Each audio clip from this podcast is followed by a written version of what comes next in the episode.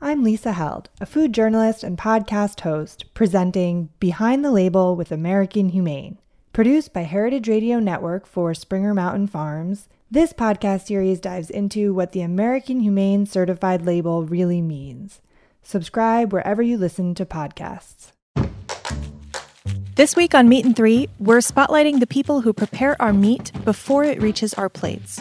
We hear from whole animal butchers, the brains behind a meat vending machine, California cattle ranchers, and a master of charcuterie who isn't using meat at all. It's like a smoked and grilled uh, center stock of the broccoli, and then it gets uh, finished with some mustard, barbecue sauce, and sauerkraut. Ranching and farming being as difficult as it is, you know, it's just one thing after another. And at some point, you just give up. I had a wild idea that if I learned butchery, maybe I could start to be kind of a link in the supply chain. Listen to Meat and Three, HRN's weekly food news roundup, wherever you get your podcasts.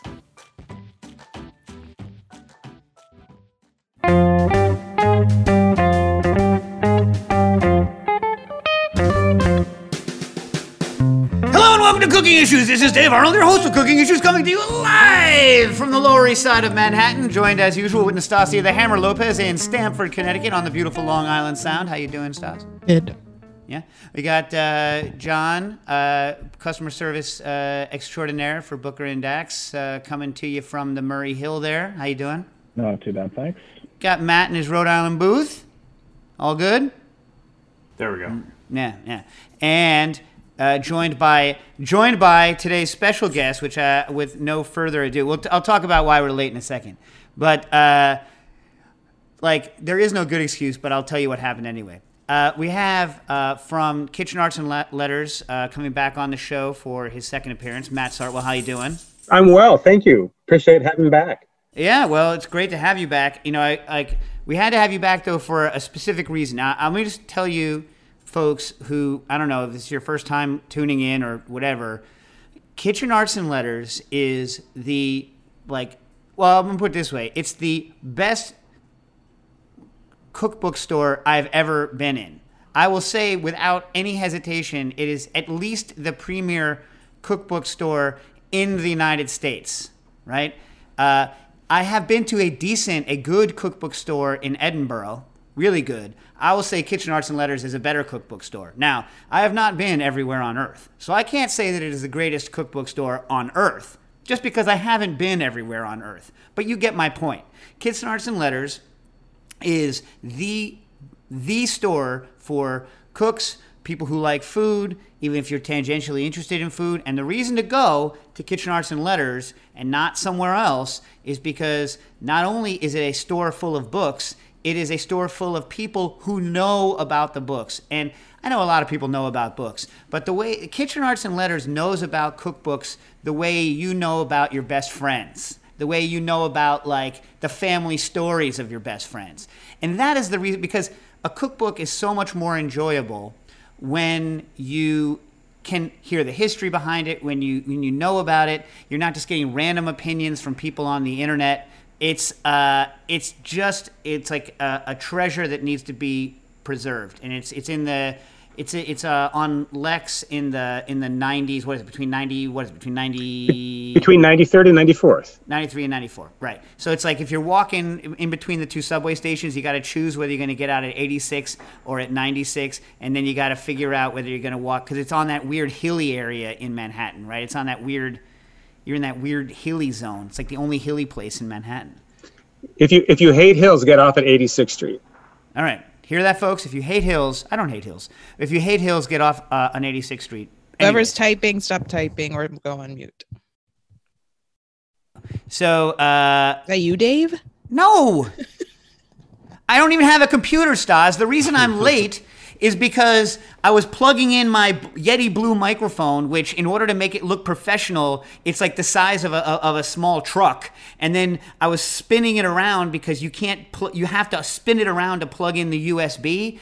And I spun it around, and it smacked my my brand new cup of espresso and shot my espresso against my like my, my my wife's white painted wall. Remember, she's the architect, and then it splashed into my what I thought was a good idea open frame computer, and zoop zorched it. Like like my computer smells great like espresso, but it no longer is a computer. So after the radio show, I have to go like you know. Hopefully it dries out. And was like, "Well, you don't use milk or sugar, Yeah, I so heard you should be milk fine." is the real the real killer. But you should you can't turn it upside down, right? Whatever you're talking about. No, no. I'm gonna let it dry out. I mean, like, I, I honestly, it didn't fry the power, so whatever it did shorted something in the actual computer. So I'm gonna let it dry for an hour or two, and then I'm gonna turn it on and pray. You know what I'm saying? Like, that's basically all I can do. But like, I had all of my questions for today, like all of my notes, everything.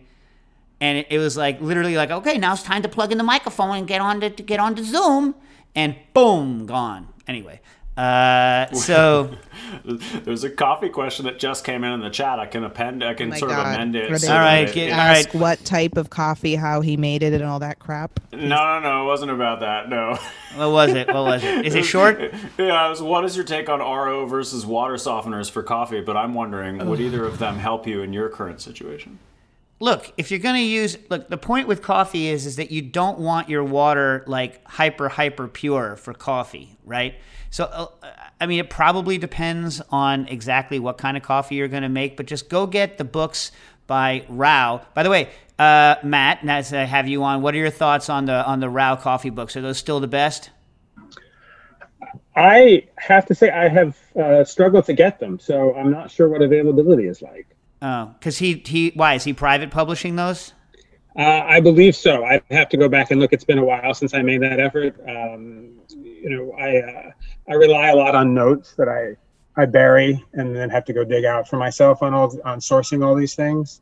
Right, but I mean, not, I, well, by, by the way, for best, what I mean is like technical stuff for people who are brewing and making espresso. Is he still? But is is he? Is that still considered like the target that everyone shoots for? if- His work or no? Is there a new target that people are I? I don't think there's a newer, better target. No, no. I Okay. Yeah. I mean, look, like like uh like back in the in the late 90s early 2000s, I would say David Schomer is the book to go to if you're interested in espresso or, you know, uh Illy's uh The Chemistry of Quality, which has a lot on water in in, in it as well.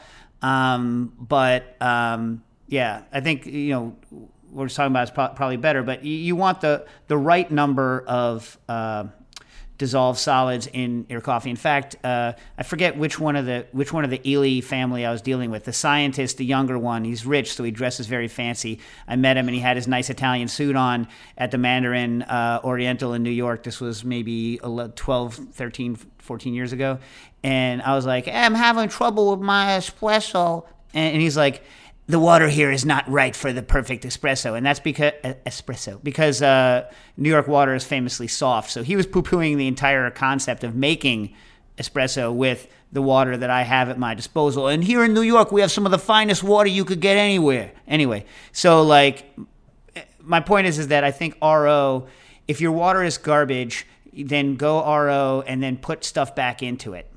Right? What do you think? Was that was that a decent answer or no? That sounds Fine. good. And you worked in the cookbook too, so there you go. There you go. There you go. Yeah, but some of those books are hard to get, especially ones that like geeks go for and uh, that are kind of self-published and or not distributed through normal channels can be a pain, right, Matt? Yeah, I mean, the, one of the problems is that when people self-publish, they don't really think about anything other than what they're writing, and then the whole distribution channel thing is an afterthought until suddenly they have a thousand books in their garage and they wonder why uh, they haven't sold them all yet.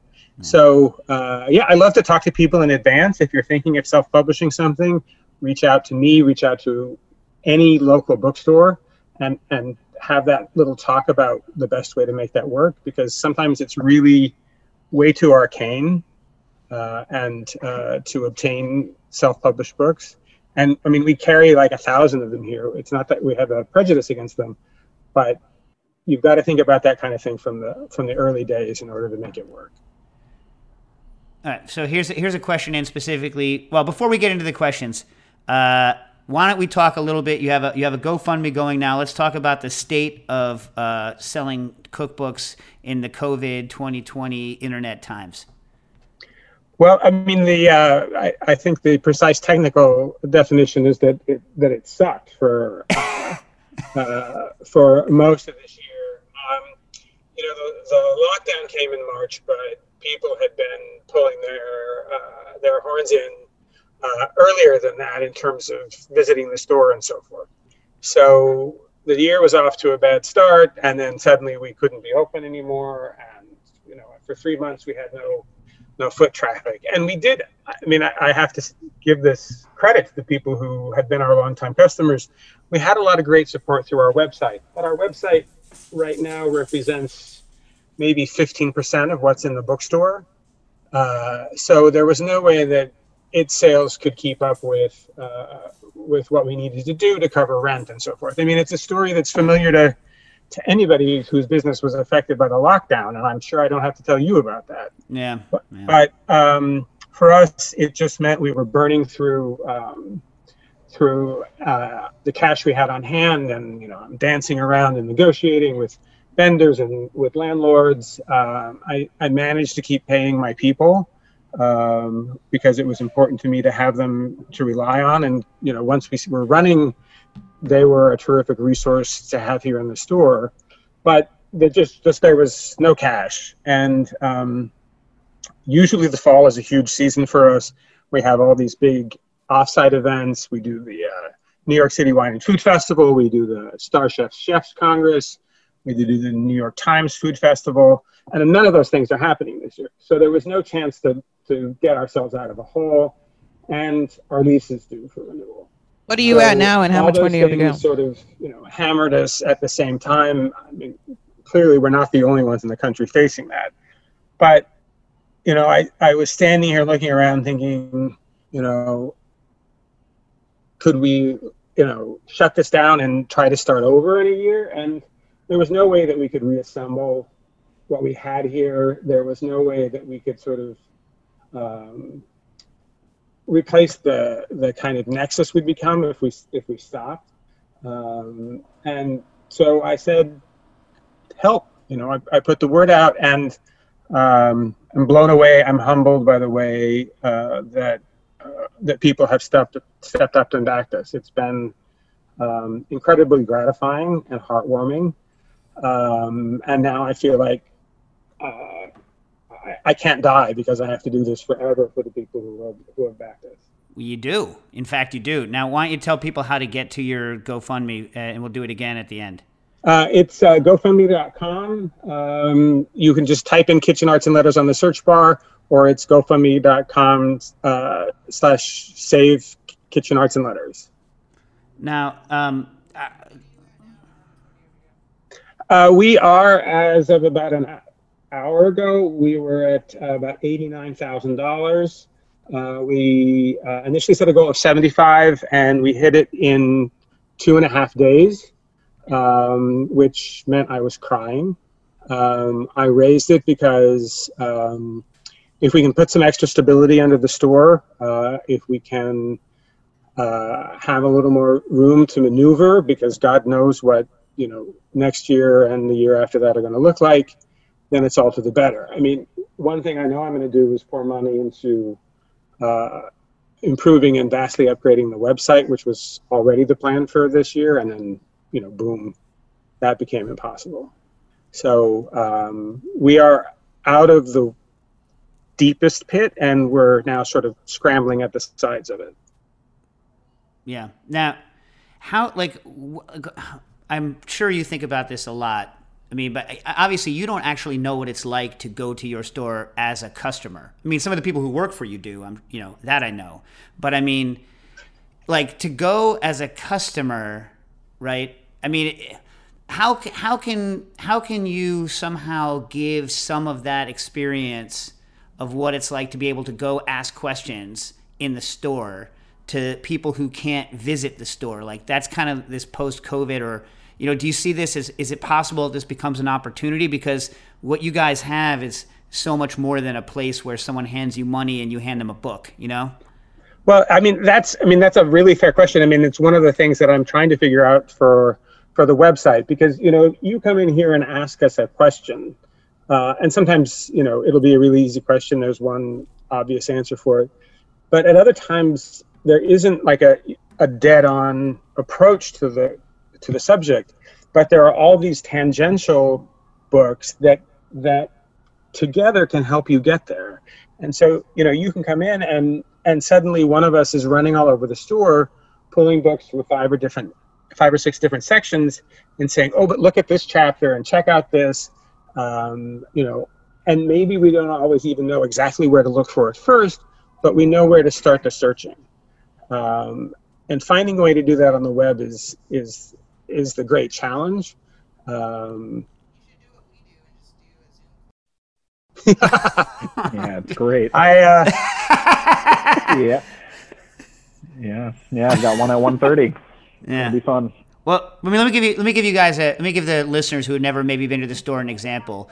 Like uh, this is the so kitchen arts and letters. Maybe this is a more succinct way of putting it. They are like research librarians of cooking, right? So you know, in the way that you could go to in the way that you could go to the Schlesinger Library at Radcliffe and you know kind of go to their librarian who knows a lot. Like Kitchen Arts and Letters is like a reference, like reference librarians for cookbooks that where you can actually then buy the book and take it out and own it, right? And I remember uh, when I was writing for Food Arts, this is probably like 05 or something, 06, uh, Jose Andres 06, somewhere around there, 07. Jose Andres had recently opened Cafe Atlantico in uh, in DC, and and uh, Daniel Boulud was opening a restaurant in Vegas, and planches were the hot new thing. And Michael Batterberry, you know, my mentor, who uh, the founder, one of the founders of Food Arts, uh, was like, "You're going to write about planches." There was no information on planches, right? There was not a lot on websites about planches. So you go up to Kitchen Arts and Letters, and you're like, who's done Spain right? Who talks about planches? And then they run around the store, as Matt said, looking for like all possible references to that. Or when I was tasked to write about charcuterie and there wasn't a lot, it's like picking and play. And in fact, Matt was going to do as a classics in the field today, because we'll get to that in a minute, cooking by hand, which until like the technical stuff came out, along with Jane Grigson's book,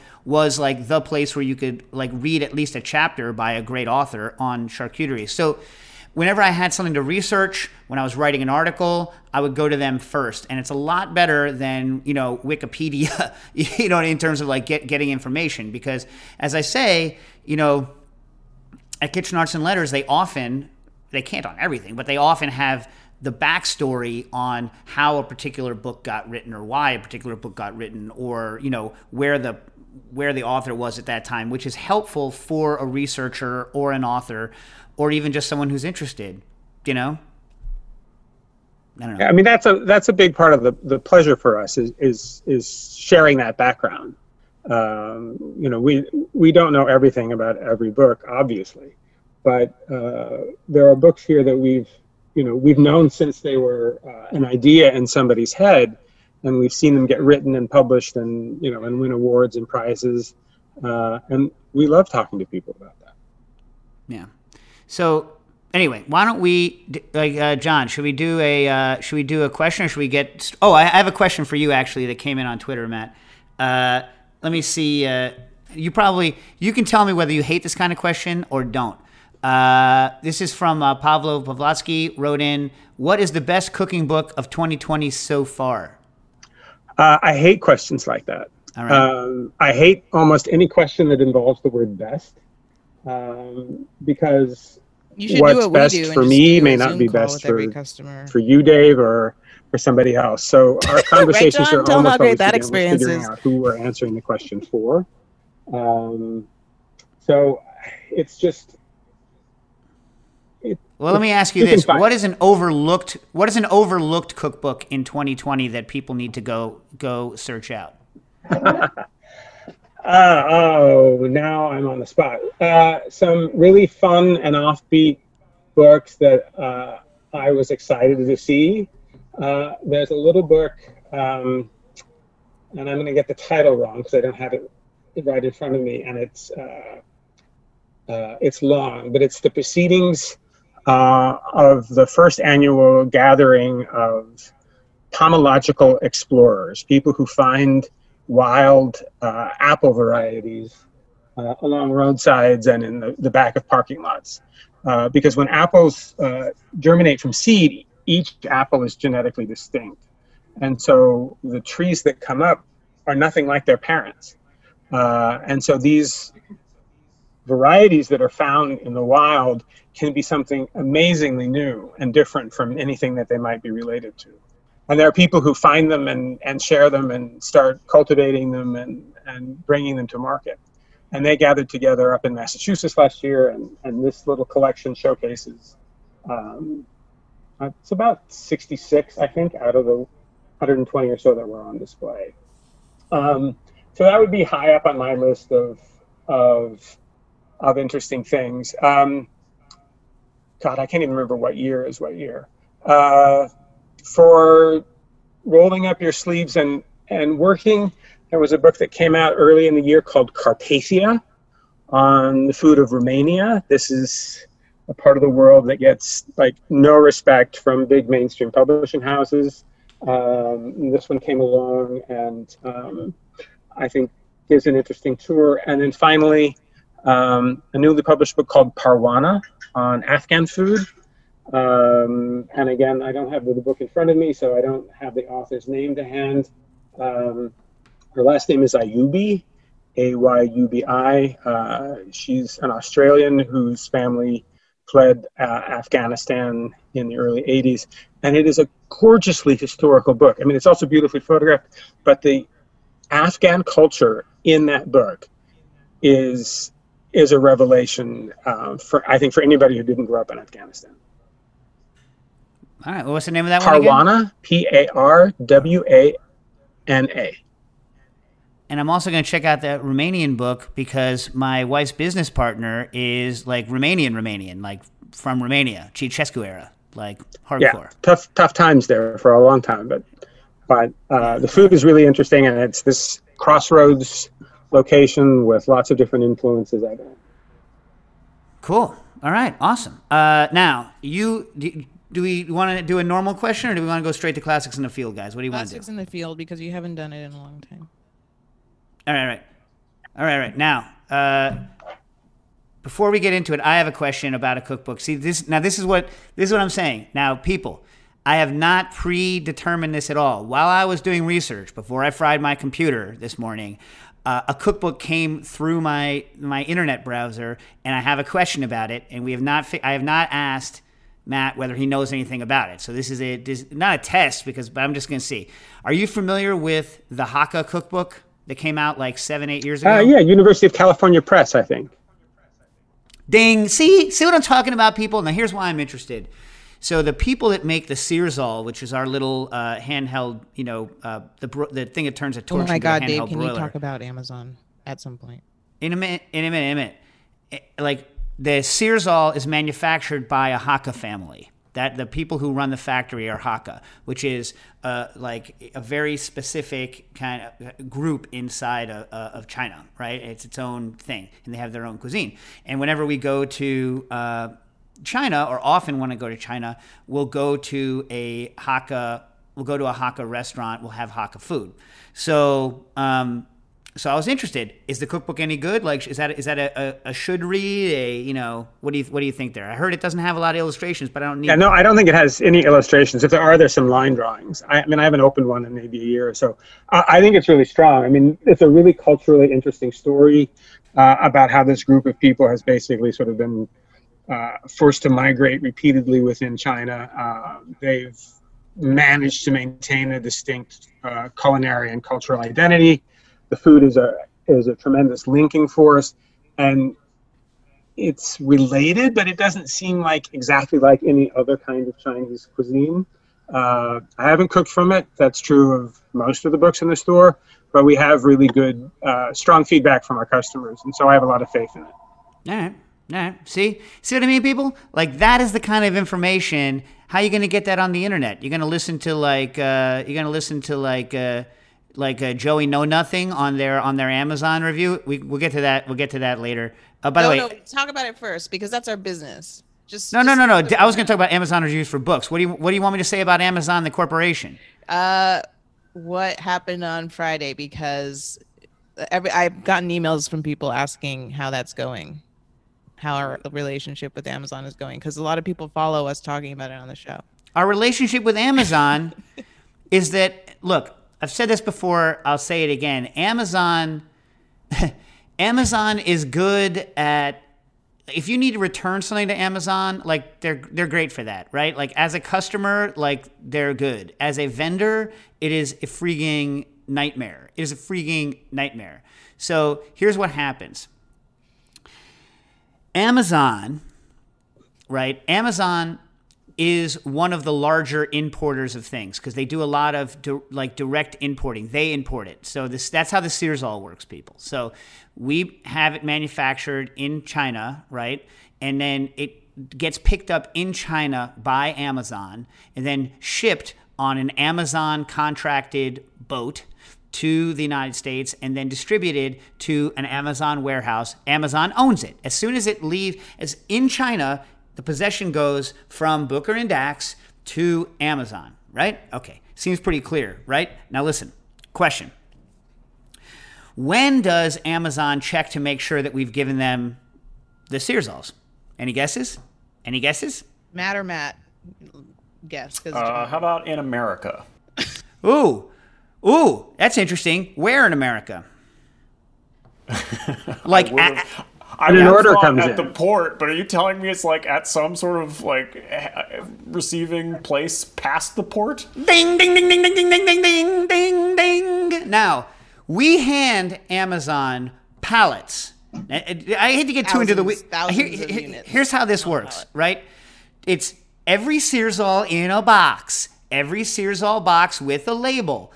This is even funnier. Over top of that label is another label with a different barcode because Amazon will have it no other way. You need to have two barcodes, one with the item number that's the manufacturer barcode, and then you must have that, and then you must put another label over it with a second barcode that completely obscures the first. And if you can't do that, then they won't do business. And it takes too long to explain to you why, but that's just the truth. So every one of those individual Searzall boxes is in a box that contains nine by nine by uh, contains 27. Sorry, contains three by three by three Searzalls. It's 27 to a box, right? Right? Okay. So you got 27 Searzalls in a box. That box has on it several barcodes and labels. There are how many uh, how many of those in a, on a pallet, Stas? It's, Uh, it's, it's I actually got the real number. Three by three by five. what- It's- not it's 18, said, right? Isn't it eighteen? No, 18? it's not. But th- we can talk about that later. Anyway, it doesn't matter. so it's we'll say it's 18 of those on a pallet and it's wrapped.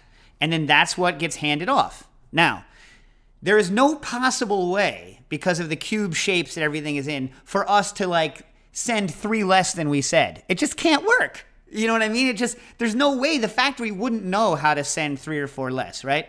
Anyway, so we say to Amazon, "Hey, okay, listen, why don't you check when we hand you the stuff to make sure we've handed you all the stuff so you can agree. In Because- China. In Before China. it gets on your boat. before it gets on your boat. Because what's happening is is that someone, not even at the port, but like at their warehouse, mm-hmm. is scanning the stuff in unit by unit and saying that we're shorting them random numbers of units. It's usually a whole box of 27, but like random, right? And so we're like, we hand them the bill of lading, and they're like, which That is what doesn't we, work for us. and they're like, we, we, we don't look at the bill of lading. That's not, we look at how many we have in the warehouse. I'm like, but, but, but, but, but, but, but you own them from the minute you took them in China. You put them on a boat for a And month. they're saying something's happening in the warehouse, and we're like, okay, but that's your not warehouse. problem. your warehouse. I'm like, and Nastasi and I were like, basic. We got on that call with their, our representative from them, and then Dave before the call says, "D- "Are we both going Pesci, or is one of us going De Niro?" Yeah, yeah. So we both went Pesci on him. I like, I was like, listen. Oh if- my god! And then Dave say what Dave said he's gonna put cigarettes out in his kid's eye. I was like, no, listen, listen. Here's what happened. Like, the guy that we're dealing with is like, listen, this isn't my rules. I'm like, I'm like Amazon. I was like, first of all, I was like, in any basic drug deal, right? You test the drugs, and if if the person You says open the suitcase. you open the suitcase, and the person says count it, and then if you don't count it, it's on you. It's on you. You, you count it when the deal happens, right? It's like it's Amazon is doing this. They're going to a grocery store. They're buying a whole bunch of groceries. They're putting it into their into their outback and they're leaving the hatch open. And then they're driving over a dirt road for 55 miles. And then when they get there, they're like, half my groceries fell out. I'm not paying you. Who the hell does this? You check when you do the deal. Yeah. Uh, Un- unbelievable. So then, so Amazon, I'm, I, I guarantee you that Amazon is making money hand over fist by doing this to people. And they're just like, well, it's the price of doing business. Like they're going to lose 26 boxes and we can't force Amazon because they're the richest company in the world. We can't force them to count the stuff when they take it from us. So we'll just have to pretend that we lost it. We'll have to pretend it's us. We'll have to get gaslit by Amazon because what else are we going to do about it, right? And so uh, I was, I said to our guy, I shouldn't have said this. I was like, listen, I was like, the con- what you're doing is literally making a difference of whether or not I get to send my kid to a school or not. Like this is like, I was like, this is Nastassia and I. This is our whole business. I was like, this isn't like. He's like, but we only shorted you 13 grand on this one order. I'm like, you only shorted me 13 grand. By the way, people, he said that. He said that. there's an order. Okay, not to get too into nuts and bolts. We have an order, $140,000 they owe us. And they come back and they're like, how about we give you 40? We're like, "Woo, woo, woo, woo, what? like, let's make a deal. It's crazy. yeah, yeah, yeah. Crazy. This reminds me of the time I was having a horrible surgery, and I won't even I won't get into it. But I was in, let's just say, a compromised position, and unfortunately not knocked out. So it's the most invasive personal space invasion, like horror show, Pier Pasolini movie kind of thing you could possibly imagine. And while they were doing this procedure to me, this is years ago. The doctor talked about nothing else but how the insurance company was basically doing the same thing to him, basically saying they were going to pay him like 30 cents on the dollar for what he was owed. And I had all kind of cameras and needles in something all kinds of bad every places. orifice. Every orifice. It was like it was like horror porn for for it was the worst. Anyway, that's what it's like because they're like, how about we give you 40? And then like the only 13 grand were shafting you. I was like, oh, dude. So I said to him, I was like, buddy, I was like, may you someday be rich enough. May we all be rich enough that we can, you know, basically put out cigarettes in the eyes of our enemies, uh, children, and not worry about it, not have any repercussions. And he was like, he was oh, jeez. Yeah, silent. I was like, I was like, because that's what Amazon is doing. Yeah. Amazon's putting out And their cigarette like, in my kid's yeah, eye. babe. Yeah, yeah. You know, but, but Wow. Stas, is that not what Amazon is doing to us? yes, yes. They're walking up, oh, hey, Booker, you, you need special uh, education? Here, cigarette, boom, in the eye. That's what they're doing. Now you also need eye surgery. Hope you have money. I only shorted you 13 grand. Yeah. Yeah. anyway, uh, so that's what we're doing with the Amazon right now. Yeah. Enjoy. So uh, back to uh, classics in the field, Matt. Sorry about that uh, slight digression. Yeah. Uh, What well, yeah. Um, Amazon Horror Stories. Yeah, yeah.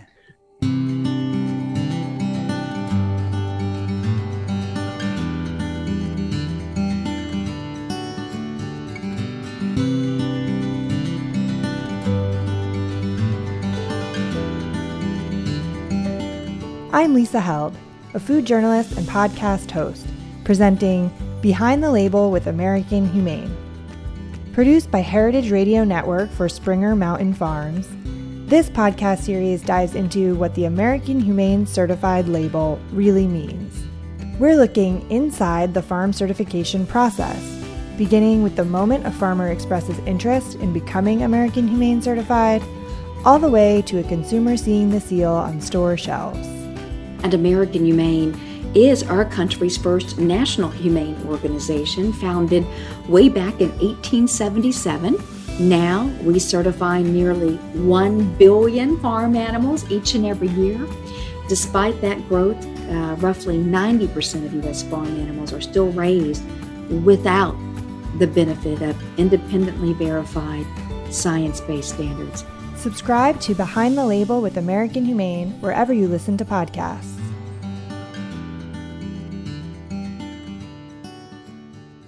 So what do you get? what do you got for classics? Let's go to something a little more fun, a little less. On a happier note, um, Yeah. I would like to talk about a book called Vegetables from Amaranth to Zucchini. by Elizabeth Schneider. Um, this is a giant, uh, almost 800 page reference book that came out in 2001.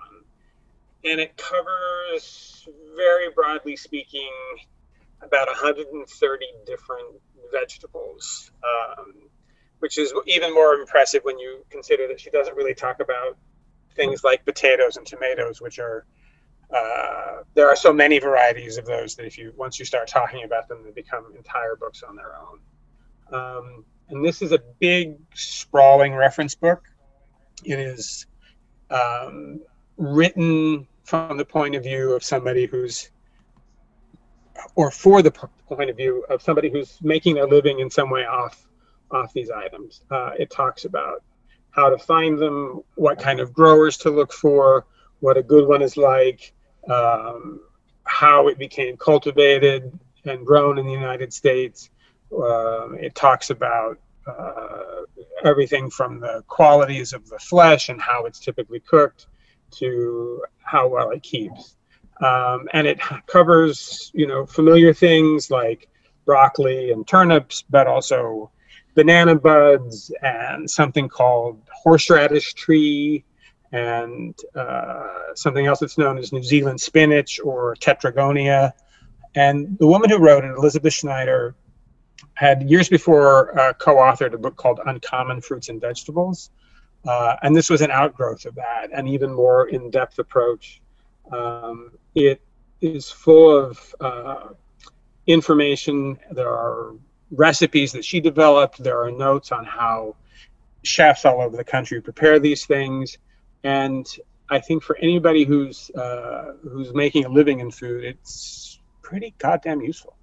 Tell me, ask you a question. Sure. What's it? Uh, compare this with the uncommon vegetables. For those of you that have, for those for those that have one, or like maybe is the other one still? They, is it worth getting both, or are like are they different enough? Or they they are pretty different. I mean, uncommon fruits and vegetables came out um, middle '80s. Uh, so a lot of the things that are in that book uh, had become a lot more common, uh, and they aren't so surprising. Um, and of course, it's also got fruits, which are not a really a component of vegetables from amaranth to zucchini. Um, vegetables from amaranth to zucchini is also attempting to be more comprehensive. You can find familiar things in there, um, but it's also got those oddball things. Um, Elizabeth Schneider uh, made her living for a long time consulting with growers about what it was that chefs and restaurants were going to be interested in using in the coming years. Farmers would come to her and say, hey, what should we be planning? What are people are talking about that uh, they might want to be using more of? So uh, she she was uniquely plugged into um, uh, a mixed uh, of users and, and providers that almost nobody else at the time could replicate. She's pretty much retired now and not not writing, but um, at the time that this came out, it was uh, it was really um, essential, and I don't think anything has come close to replicating its importance. Well, now, and speaking of like at the time, so this book came out in 2001, right? Yes. Yeah. So I mean, I think a lot of uh, like one thing that I hate to to see, especially with uh, younger readers, right, is this uh, they can't they can't properly judge a book for when it was written and get the timeless nature of what was written and also an understanding of what was commonly known when something was written. And therefore they can't get the full enjoyment out of a book that was written 19 years ago just because they can't get the right mindset. Do you see that happening a lot or you know do you have anything to kind of say about that? I, I think we do sometimes encounter that. I, I also think that at least here in a in a conversation with people, we can usually make the case very strongly about why we might think an older book is still the more recent thing. I mean, this book established itself as a uh, as a pretty irreplaceable reference, and I, you know, the fundamental nature of of uh, bitter melon or or ramps uh, hasn't changed in 20 years. Um, there are, you know, for some cultivated uh, widely cultivated vegetables. There are new varieties on the market, but the basics aren't going to change. And, and a book like this, which represents the work of essentially a lifetime, I mean, there aren't that many people who are going to blow their lifetime on looking up and uh, studying vegetables for you. Wow, So you, did- you just does you just said she ruined her life. You just said she blew her life. you know, I, I, Uh, fair. I, I think that authors sometimes do that to themselves. They, they pour themselves into a project. Um, I mean, she's brilliant, smart, beautiful woman. But uh, yeah, this was this sort of. Um, she finished this and she sort of gasped and sat down and uh, and has rested since. Yeah. So let me. Uh, this is why I hate Amazon reviews. So here's a one star review uh, on that book saying. Uh, my expectation for this book was to provide the basics on each vegetable, especially in relation to cooking with some more expanded or extensive info added. But for many vegetables, this was not included. All right, one star. That's one star. I thought it was going to be the basics of vegetables, but it wasn't one star. Jerks. Why can't these people just. Why can't the kind of person who writes that review just instead stop sucking wind, stop being a waste of space. You know what I mean? I, uh, I I don't think Amazon's the only place where that happens. But Yeah, yeah, yeah. I have I have seen some pretty astonishing reviews on Amazon for books that I think are are extraordinarily fine. Um, it tells you a lot about you know as much about the reviewer as it does about the book. Yeah. The other issue, like I say, about kind of what I was getting at with the kind of newness, wanting new stuff, is like, uh, let's say someone had written a book on rum 10 years ago, right? They could have spent their entire life on, on rum, and it still wouldn't really have a section on Clairin, right? You know, from Haiti. Like uh, the cane stuff from Haiti. So then, like someone who's just getting into it and uh, getting all the information, like, well, it can't be good because it doesn't even include Clairin. You know what I mean? Like that kind of an attitude. I think people need to mentally, mentally kind of erase. Do you know what I mean? Because it's just, I think it's unhelpful. And I worry about this when I'm writing too. Like, how can I write? I know that some of the information that I'm giving now is going to be dated. I know that people are going to do a lot of work and that things will be superseded and, and other things. But like a great writer, and I haven't read this uh, yet. I remember I, I was going to get the copy of this book and I, I never did. Um, but a, like a great writer, you, you read them even though you might have some new information. There might be more things available now than were available in 2000 because there clearly is. You know what I mean? But I think your life's going to be much richer if you can if you can kind of because that the spirit of the writer doesn't really age. Do you know what I mean? Does that make sense? It does, and I think the other thing that people sometimes have gotten out of the habit of doing is is you know because we're so used to going online and like entering a phrase and getting a quick answer to a question is is doing the critical reading that sort of says you know what is this source? Where is it coming from? When did it occur? What are its limits going to be? What is it going to tell me that people have stopped paying attention to? Because often that is just as interesting as what is is really sort of suddenly coming into the spotlight. Um, and so you the cert well I, I could go on about this for a long time. Perfection is an illusion. It's a lie. And if you search for it and expect it you will always be disappointed. So what you do is you find something that's great even if it's not perfect and you celebrate what's great about it and you don't get stuck on thinking that one place is all the answers. And you're happy with that ambiguity. Right. All right. So that book was Vegetables from Amaranth to Zucchini, the essential reference. Anyway, 500 recipes, and you can and you have copies of that available at Kitchen Arts and Letters. we do absolutely it is a big sprawling book and we love to talk about it What does that? What does that? Uh, what does that guy go for? it is $70 it is like i said the work of a lifetime and uh, and the price shows Also, I'll have you know, I just looked it up. Same price on Amazon. So why would you ever buy it there? Why would you do that? Anyway, that's a fair question yeah. Um, all right. Now you wanted to. You were going to do some Patience Gray as well, right? Yeah. Um, so on a completely different direction, uh, Honey from a Weed by Patience Gray is a book that came out in, in 1986.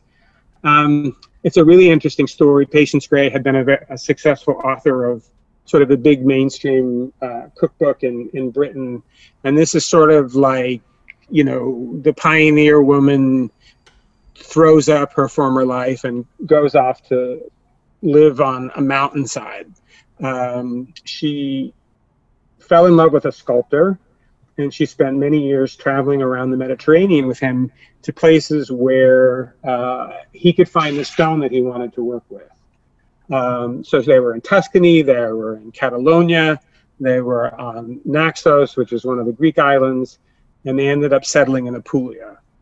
Um, and she writes about the food that she learned to cook in all these places, uh, and not, you know, from famous restaurants and notable chefs, but but from the neighbors, because most of the time they were um, living in unheated huts um, in no no sort of on the edge of a quarry, and the closest people were subsistence farmers, and they learned to cook very seasonally. They learned to cook with sort of a minimum of ingredients that didn't come from within 10 miles. Uh, and she says very early on that good cooking is the result of a balance struck between frugality and liberality.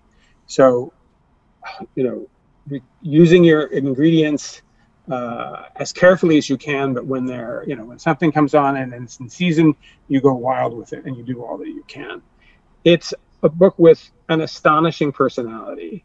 Um, she had a sort of sense of mysticism um, that wouldn't really fit necessarily with, uh, say, the people at modernist cuisine. Um, you know, it would, it would, be fascinating to see Nathan Myhrvold and Patience Gray talking to each other. But um, it's it's a book with really powerful senses of places and a um, and an amazing versatility with almost nothing to hand. And this is also the 80s. She's writing this in the 80s. This came out in 86. Yeah, it's still in print after after all these years. Um, it's uh, it became sort of a legend. People would make pilgrimages to see her. Uh, she spent the, like the last 25 years of her life in uh, uh, in Apulia, literally in a in a in a home without heat. You ever meet her?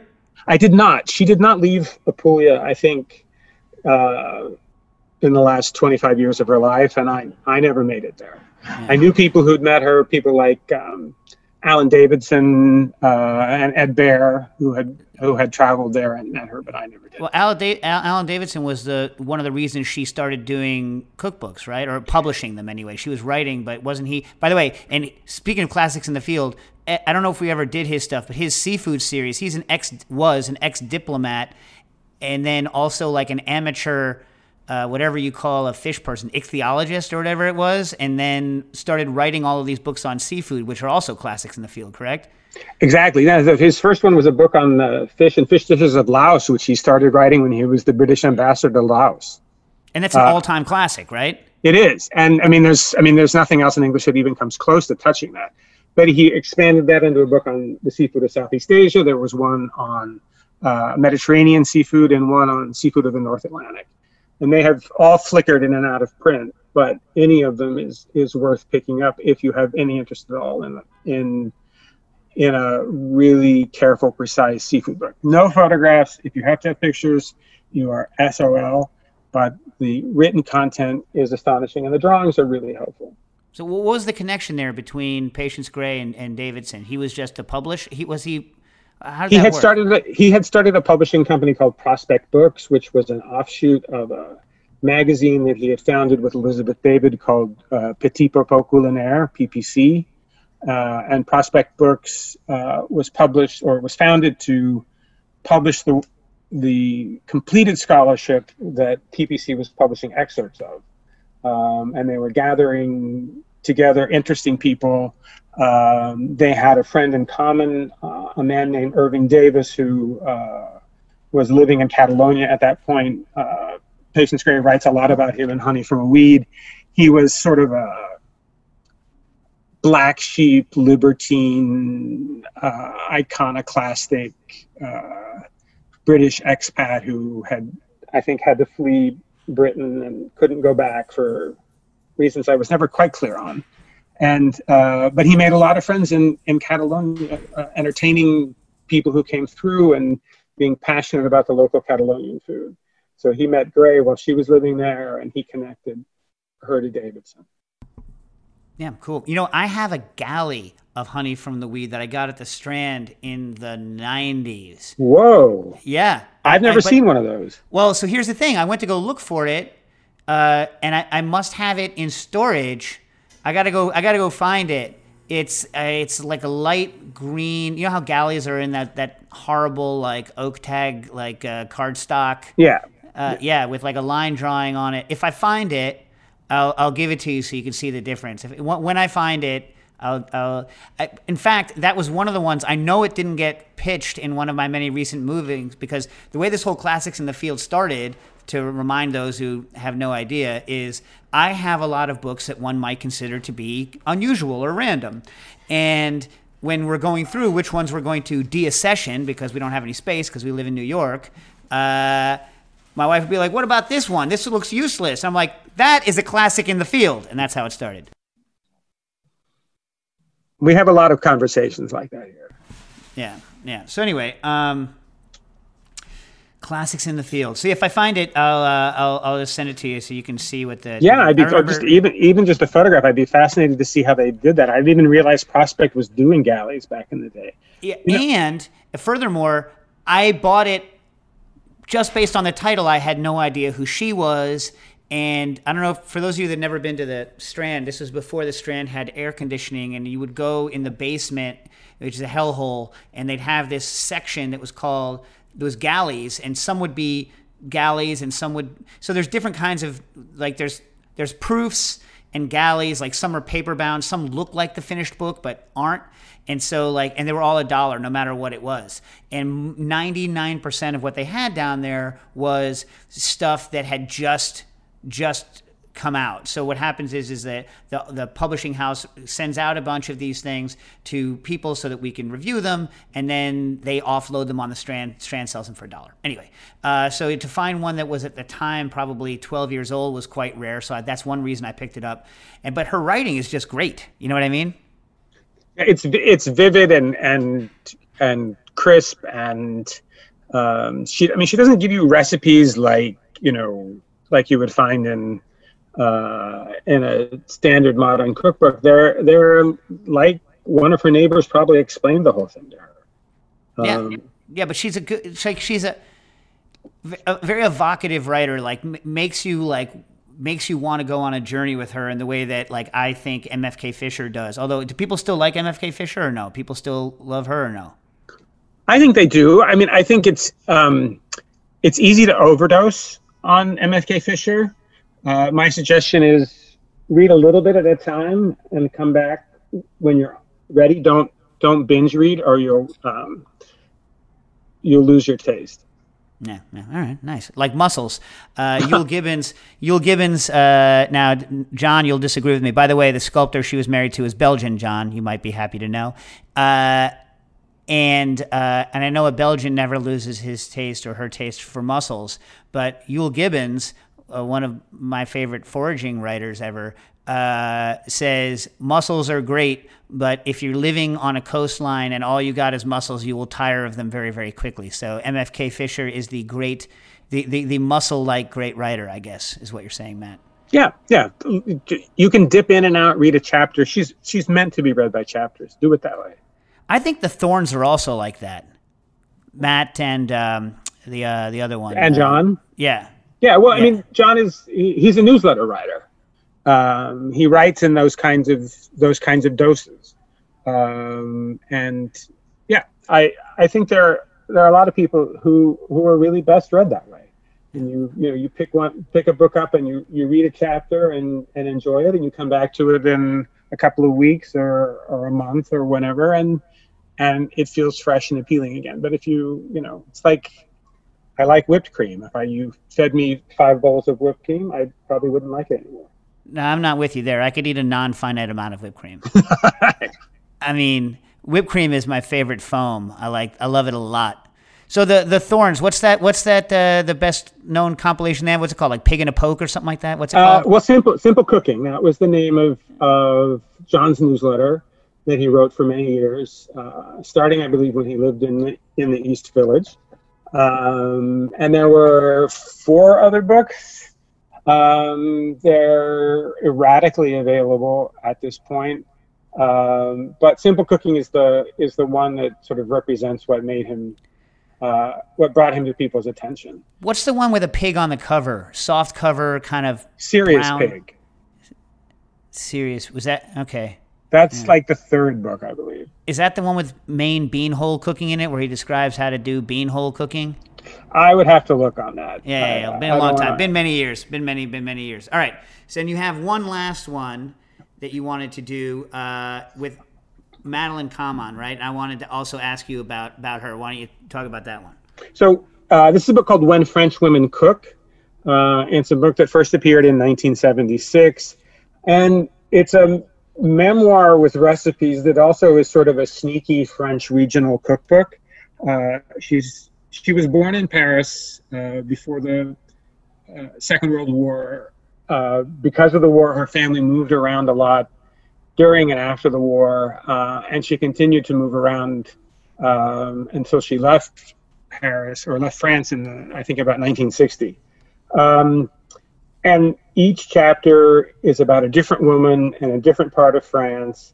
Um, and she's giving you, I think, an amazing sense about uh, the character of, of, of French cooking in, in many forms. Some of these are, you know, uh, are essentially domestic servants who were employed by her family. One of them is a great aunt who actually had a Michelin starred restaurant. Um, and she's she's really paying tribute to these women and pr- providing a sense about what French food was. Uh, 40s, 50s, 60s. Well, 40s and 50s, really. I guess because she left in, in 1960. Um, and she really does give you a sense about how um, how varied the cuisine it is. It's it's one of the losses in current American uh, food publishing that uh, if you want a French regional book, you you have like a ton of choices for Provence, a lot of choices for the Southwest, and pretty much the rest of the country is forgotten. Um, I don't know if it has to do with you know where people go on vacation or, or whatever it is. But you know, if you want a book on the food of Normandy or the food of Alsace, you're you're going to have to go out and uh, and find something that was written a long time ago. But this book is is is currently available. Um, I think it's quite lovely.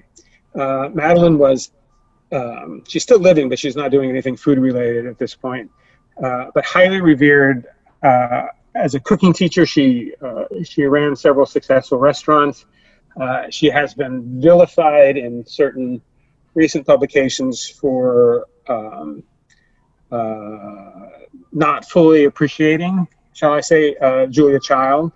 Um, and there was definitely uh, some conflict there. But you know, over the years, I met her numerous times. She was insatiably, powerfully curious. She was restless and never satisfied with anything. Um, and I think that always shows up in her books. I think we talked about her a little bit the last time you were on, but what what why did she why did she redo her masterwork towards the end of her active career and like so horribly mangle it? Well, I don't know that I would say that she horribly mangled it. Um, I think she got in, know, she fell down the rabbit hole uh, when she started to do some revisions and updating based on things that she had learned. What makes you that she horribly mangled it? She she she bought into what was at the time, so what was this 15 16 years ago when it came out? I can't remember. Maybe even The- the- longer than that. I would say mid 90s. So Yeah. So she bought into like mid 90s, like health garbage. And so then like redid, like debuttered and like redid everything with what was Au Courant at the time, health knowledge. And I would rather just have her actual knowledge. You know what I mean? Like, or like her actual, like the spirit of what she was doing. I don't know. I was just, I was disappointed by what appeared to me to be like a pasting on of the new onto what was otherwise a masterwork. That's all. I, I, I, I take your point there. That yeah, I sort of tend to to um, just sort of let my eyes slip past some of that material. I think it was typical of the time. Uh, how much of that was was her, and how much was her publisher? I I can't be sure. I mean, you know, uh, it publishing is this incredibly trend driven business, and you know you can see it in um, in food photography as as well as in subject matter. Um, and you know, it it probably seemed at that very moment that the book was being written, like absolutely essential to the way people understood food. Um, and it turned out to be know. wrong. Like another another one, I think that it's not in the same way, but I mean, feel free to not want to comment on this, but uh, you know, to me, one of the all-time classics is uh, Peterson's Sauce, sauces or whatever it's called, and I say go with the first edition. Go with the first edition, straight up. You know what I mean? Like, like full cream reduction, like that view into what was going on in the '90s when that was written is like not to be matched. And like the new one, he added. I'm not going to say he mangled his old work, but I mean, I just feel that the first edition, the second edition, doesn't top the first. Do you have any thoughts on that? Well, I mean, I think they're uh, we're actually on edition four at this point, I believe. But are they, Um, are- there was the one where they added all the modern techniques and stuff and like drastically expanded and took out a lot of the 90s style like double cream reduction sauces. Yeah.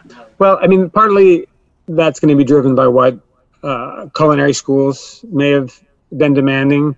Maybe not sort of the higher end schools, but some of the like the uh, uh, junior colleges and so forth scattered around the country, which can actually turn out to be a big market for books like that. Uh, I don't know. I'd have to talk to to Jim about that in particular. It's still Um, a good book, don't get me wrong, but it's just like that the first one that I had the black cover, that Yeah. one is like was a revel when I read it, I was like, "Oh my god, I love this book." You know what I mean? Well, I think that goes back also to um, to what you were saying about being aware of when a book comes along, uh, and you know it may definitely represent sauces that are not commonly used anymore, but as a as a piece of reference, as an access to technique into a world in which people did things a certain way, it's unparalleled. Um, and and having the knowledge of that allows you to go off and do other things that may may not have been happening when the book was first published, but you've got the tools to uh, to build new things. So that's why I would say don't you know don't dismiss a book just because it's old. All right. All right. So listen, we we're out of time, right, Stas? Oh yeah. Yeah. So uh, how about this? We'll answer any questions that we didn't do this week. We'll do we'll do next week. If any of you have any pressing questions, then you know maybe I'll try to answer them over Twitter, send them in or whatnot. Uh, otherwise, when is the, when is the GoFundMe over? You want to give Kitchen Arts and Letters, by the way, is the store we're talking about. We've had Matt Sartwell on doing uh, his classics in the field, giving you know some of his rich knowledge and you could do this all day and literally if we could still have call-ins you guys could call in and pepper him with questions left right and you know pretty much he'd knock him out of the park every time so Oh, please go to the gofundme um, and you know add more even if they've made their goal like help them help them not so earlier in the show matt said that they had dug out of the deepest pit and now they're just in some sort of basement so they just need to be able to do chin-ups out of the basement but let's get them like up on the ground floor and then maybe even like a little bit of a porch or a deck to stand on all right so yeah, I'd, I'd, I'd love a deck. yeah, yeah, deck. We're not asking for we're not asking for skyscrapers, people. A deck, a deck. And, so, uh, yeah, A deck and a little sunshine. there you go. Uh, so, um, you know, also like you know, let's have you back on maybe after the GoFundMe is over, or you know, some more classics, and then you know, if we ever get back to normal again, such that people can call in and ask you questions, because really. Like that's the that, that's how people are going to experience what it's like. Like remember I tossed you the random Haka question earlier. Like that's what it's like dealing with them. So let's preserve kitchen arts and letters for a long, long time. Um, thanks for coming on, Matt, uh, as usual. Well, thank you for having me back. I really appreciate it. All right. Uh, this has been Cooking Issues. Issues is powered by Simplecast. Thanks for listening to Heritage Radio Network, food radio supported by you. For our freshest content, subscribe to our newsletter. Enter your email at the bottom of our website, heritageradionetwork.org. Connect with us on Instagram and Twitter at heritage underscore radio. You can also find us at facebook.com slash heritage radio network. Heritage Radio Network is a nonprofit organization driving conversations to make the world a better, fairer, more delicious place. And we couldn't do it without support from listeners like you. Want to be a part of the food world's most innovative community? Subscribe to the shows you like, tell your friends, and please join the HRN family by becoming a member. Just click on the beating heart at the top right of our homepage. Thanks for listening.